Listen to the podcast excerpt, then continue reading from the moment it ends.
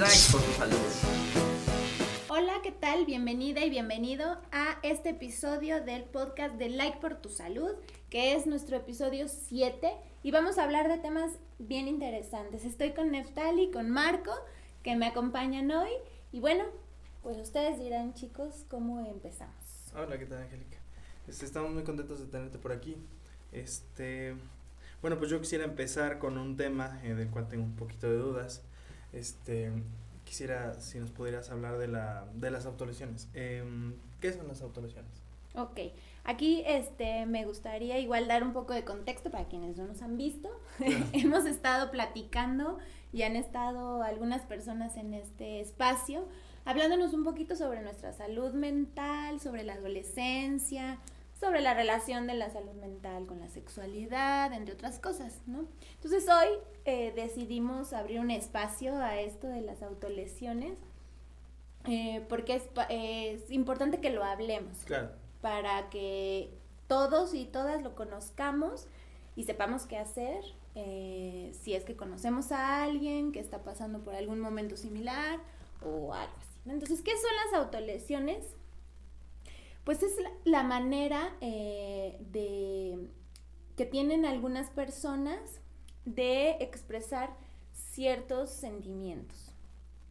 El decir autolesión es que yo me lo hago a mí mismo, ¿eh? Entonces, es que yo me lesiono mi cuerpo de alguna manera.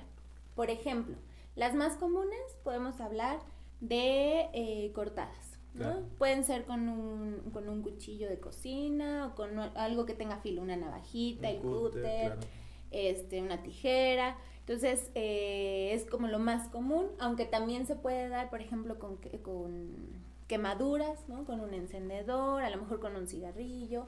También podemos hablar de autolesiones, cuando hablamos de que me golpeo, ¿no? O golpeo algún objeto y me lastimo. Incluso podemos también encontrar que las autolesiones son, por ejemplo, consumir drogas en exceso. Entonces, hay varias formas de autolesionarme y eso es básicamente el significado de la palabra. Claro. Ok. Bueno, en estos casos, ¿cómo llega una persona hasta ese punto? Es decir, ¿por qué una persona puede llegar hasta ese punto de autolesionarse? Ok, todos tenemos diferentes formas de expresar nuestras emociones. Claro. Y muchas veces comunicarlo con palabras nos es muy difícil, ¿sí? Depende de muchas cosas, depende de cómo soy yo, de mi forma de pensar, de mi personalidad, pero sobre todo depende del contexto en el que yo esté, de mi familia, de la comunicación que tengo con mamá, con papá, con mis maestros, de que si estoy pasando por un momento difícil, probablemente un duelo, un cambio importante, una crisis familiar. Entonces, como depende de muchas cosas, ¿sí? Es esta manera de expresar, estoy sufriendo, claro, pero no sé qué hacer o cómo expresarlo. Uh-huh.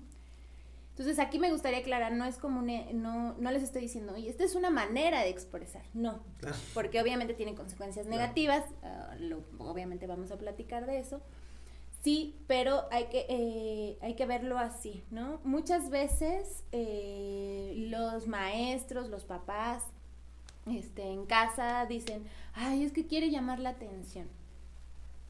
Yo no dudo que haya casos muy específicos que haya sido por imitar a alguna amiga o al amigo, claro, o por seguir alguna cuestión. Híjole, todas en mi salón empezaron y pues yo también quiero. No dudo que existan esos casos, sin embargo, vamos a ponerle el peso que realmente tiene, ¿sí? Las personas que tienen estos comportamientos o estas conductas están sufriendo y necesitan expresar de alguna manera este sufrimiento. ¿Lo están haciendo de la manera correcta? No. Pero lo están realizando de alguna forma. Entonces, ¿cómo llegan ahí después de probablemente no lograr expresarse dentro de casa, donde no se sintieron escuchadas o escuchados, donde a lo mejor necesitan llorar y no tienen un espacio, donde necesitan expresar que están ansiosos, que están cansados, que están inseguros, ¿no? A lo mejor no quiero hacer esto, lo otro, estoy pasando por un momento de abuso, de cualquier situación que me ha llevado a hasta esto, ¿no? Que es ya bastante, pues, peligroso para la propia vida, ¿no? Claro. Es como a donde no tendríamos que llegar, ¿no? Exacto. Y bueno, ya una vez, pues, llegando hasta este punto, uno, pues, obviamente necesitaría de ayuda, pero ¿cómo podríamos ayudar a una persona o a un amigo que ya llega a ese punto? Primero, yo creo que si tú notas que algo anda por ahí mal, o ya le viste, ¿no? Que a lo mejor tiene claro. algunas marcas, es preguntarle directamente. A veces pensamos que si no hablamos del tema, es como si no pasara, ¿no? Entonces, el preguntarle, oye, he notado que tienes marcas, ¿me quieres contar de qué es? ¿No? O a lo mejor él directamente llega y te dice, ¿sabes qué? Me está pasando esto y no sé quién contarle, ¿no? Bueno, primero es no juzgar, claro. no diagnosticar nada, ¿no? O sea, no decirle, es que estás mal, es que estás loco, es que seguro tienes una depresión, ¿no? O, ay, no, lo haces para llamar la atención, pues, ¿qué quieres? O sea, no lo regañes, no lo juzgues, no lo diagnostiques. Dile que estás ahí, si es posible abrazarlo, abrázalo, si en ese momento quiere hablar de algo, escúchalo. Y por supuesto ahí yo agregaría que después haz un acompañamiento con tu amiga o con tu amigo al servicio de algún profesional, ¿sí? ¿Profesional como quién? Pues puede ser de entrada un psicólogo o una psicóloga, ¿no? Y ya ahí te dirán, ¿sabes qué? Si es importante canalizarlo con algún otro especialista o con un médico, ¿sí? Pero es importante acompañarse de alguien que pueda ser la guía, pues, profesional para la persona que está pasando por esta situación difícil. Claro. Bueno, pues, por el momento, por mi parte es esto. Ok. Nada más recordar ahí, a quienes nos están viendo o escuchando, que no tengas miedo de pedir ayuda. Probablemente nadie se esté dando cuenta de lo que estás pasando, ¿no? Y entonces ese amigo, esa amiga, pues no, ni siquiera tienen ni idea de lo que está ocurriendo. Entonces, si estás triste, si tienes necesidad de hablar, hazlo, pide ayuda. A veces queremos que las cosas sean como mágicas y que de repente nuestra vida cambie y del color gris que le estoy viendo de repente mañana va a ser rosa, ¿no? Y no es tan sencillo, hay que hablar, hay que pedir ayuda y hay que acercarse con quien tú tengas confianza, si es tu maestra, si es un familiar, si es alguien del centro de salud, de alguien que tú claro. le veas cara de que podría ser la persona que te pueda echar la mano, hazlo. Eso es lo que yo agregaría. Muchísimas gracias. Bueno, hola, ¿qué tal, Angélica? Pues hola. Yo también tengo unas pequeñas dudas. He escuchado mucho este factor que se llama TCA. ¿Me podrías decir qué son los TCA? Ah, bueno, son las siglas para nombrar los trastornos de la conducta alimentaria, ¿sí? Y eso también tiene que ver con la salud mental y también tiene que ver mucho con la adolescencia. Así como las autolesiones las encontramos mucho en esta etapa de la adolescencia, los trastornos de la conducta alimentaria también, aunque claro que los adultos no estamos exentos, también se presentan adultos. Entonces, hablamos de los trastornos de la conducta alimentaria en la adolescencia porque ahí inician, Entonces, un trastorno de la conducta alimentaria es, como el nombre lo dice, ¿no? Un problema, ¿sí? Que estoy teniendo en la forma en la que me alimento, en la forma en la que consumo los alimentos. Ok, y ya que dices, bueno, que empiezan en la adolescencia, ¿cuáles pueden ser sus causas? ¿Por qué empiezan a comenzar estos problemas de alimentarse correctamente? Pues pueden ser muchos factores. Primero podemos hablar de los factores, pues, psicológicos, ¿no? Y esos son individuales. Por ejemplo, puede ser, en muchos de los casos existe, este ejemplo es que yo me veo al espejo y veo a una persona más grande de lo que es, ¿no? A lo mejor,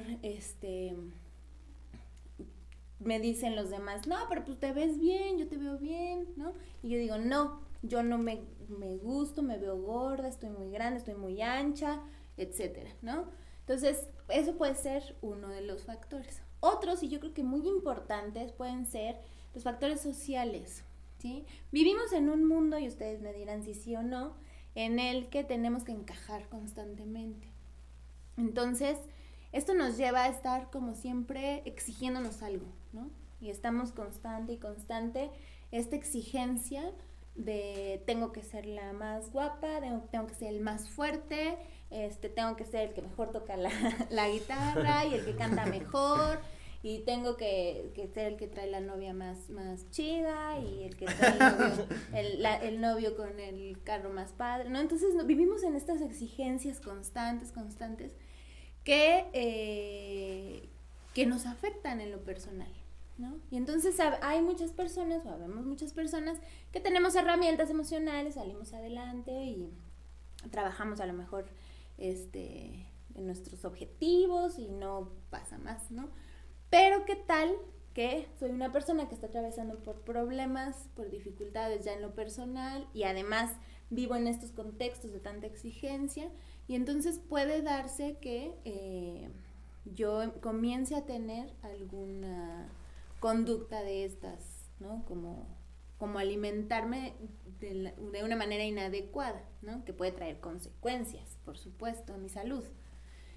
Entre los trastornos más comunes de la conducta alimentaria, seguramente ya lo han escuchado alguna vez o han leído sobre esto, los más comunes son la anorexia, la bulimia y el trastorno por atracones, ¿no?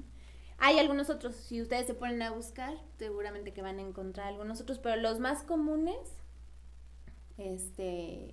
son estos que acabo de mencionar. Y hablando de estos comunes, ¿me puede explicar más o menos en qué consiste cada uno? Claro, mira, la anorexia es, así como para hacerlo sencillo, es suprimir los alimentos, ¿no? Dejar de comerlos. O comer muy poco, ¿sí? O sea, digamos que de lo que requiere mi cuerpo para estar bien, comer casi nada, ¿no? Entonces puede ser que yo deje de comer totalmente, y lo único que me alimente sea de agua, tés, por ejemplo, pero comúnmente, bueno, pues se da que hay alguno que otro alimento que entra en las personas que presentan anorexia, por ejemplo, además de los tés y el agua, pues puede ser a lo mejor verduras, ¿no? Alguna que otra, lechuga, calabaza, o a lo mejor arroz cocido, y ya, sea su único alimento. Entonces, no están teniendo el requerimiento necesario. Sí, de proteína, calorías, para nada, ¿no? Entonces por eso se dice que es anorexia, y hay quienes por hacen ayunos de muchísimas horas, ¿no? De casi días completos. Wow. Uh-huh. La bulimia,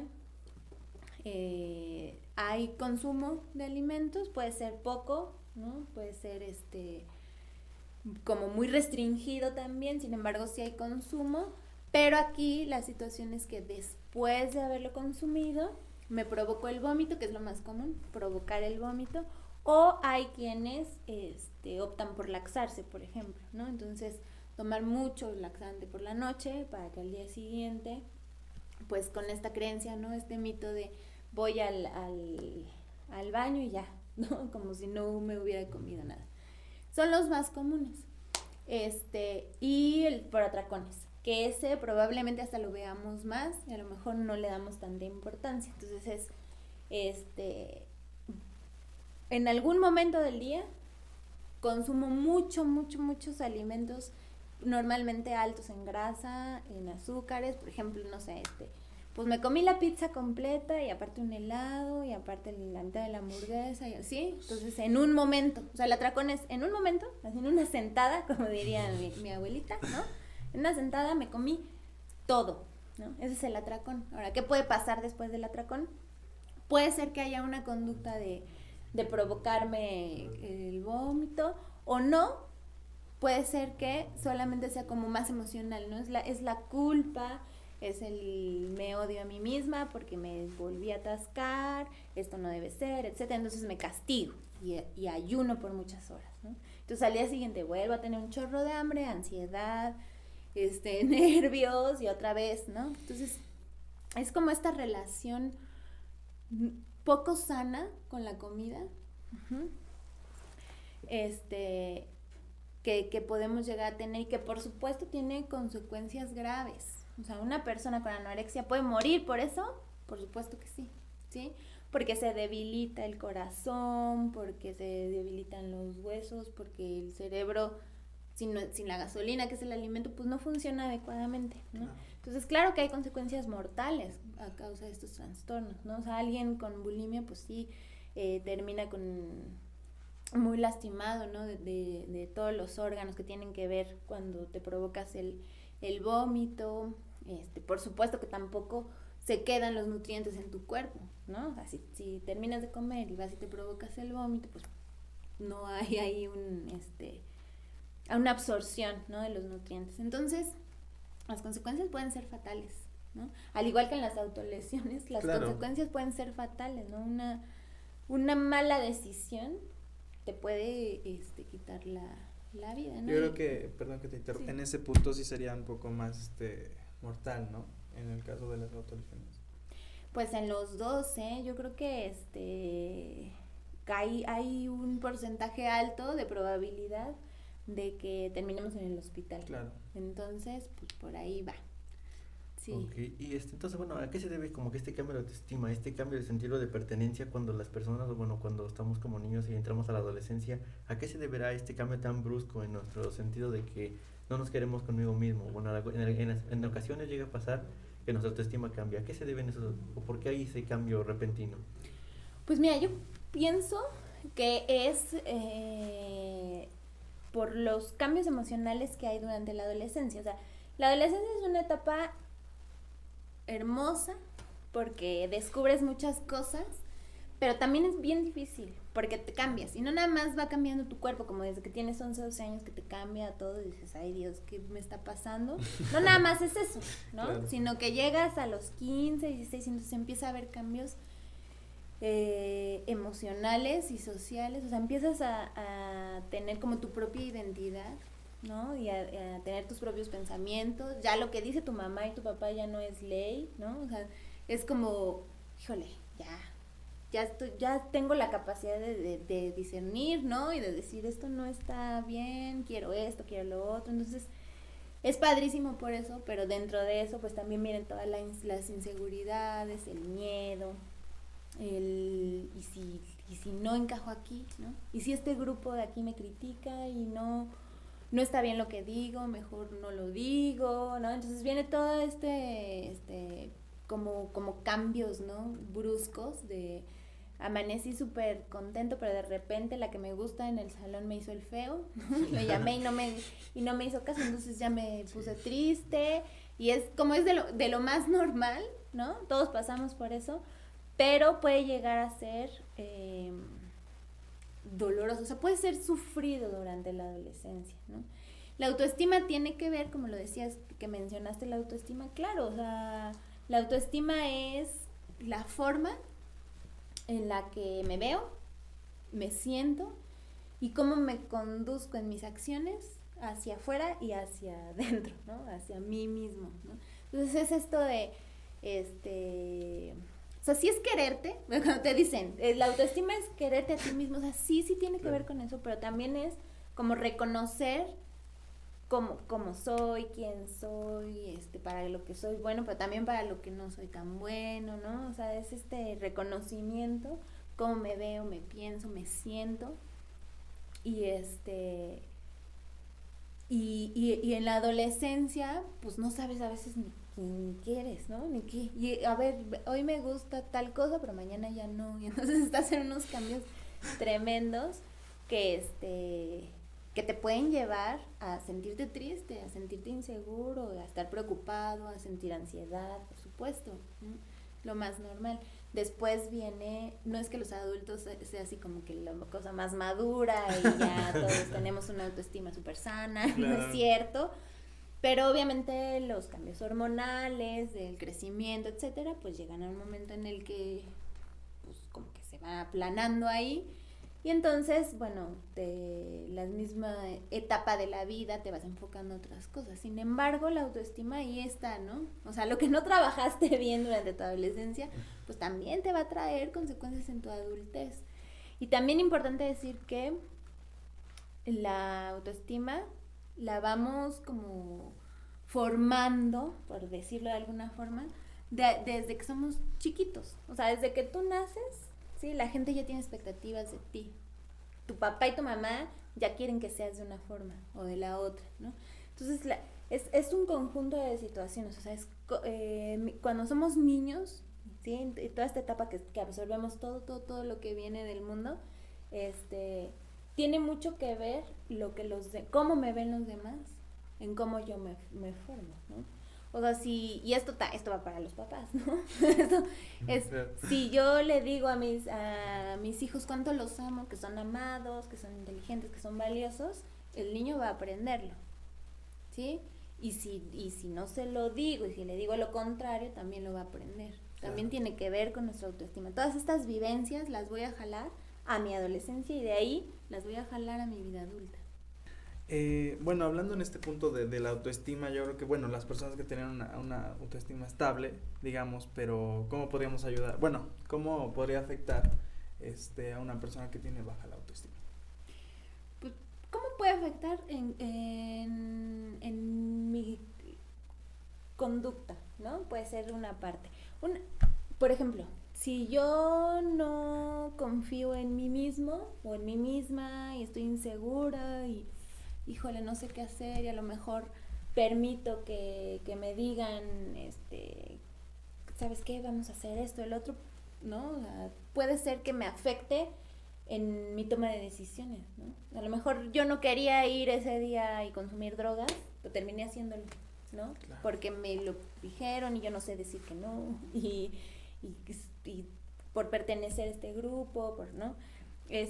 Puede ser, ¿no? Un ejemplo. Y por supuesto que puede afectar en cómo me veo a mí mismo, pues puede afectar en mi estado de ánimo constante, ¿no?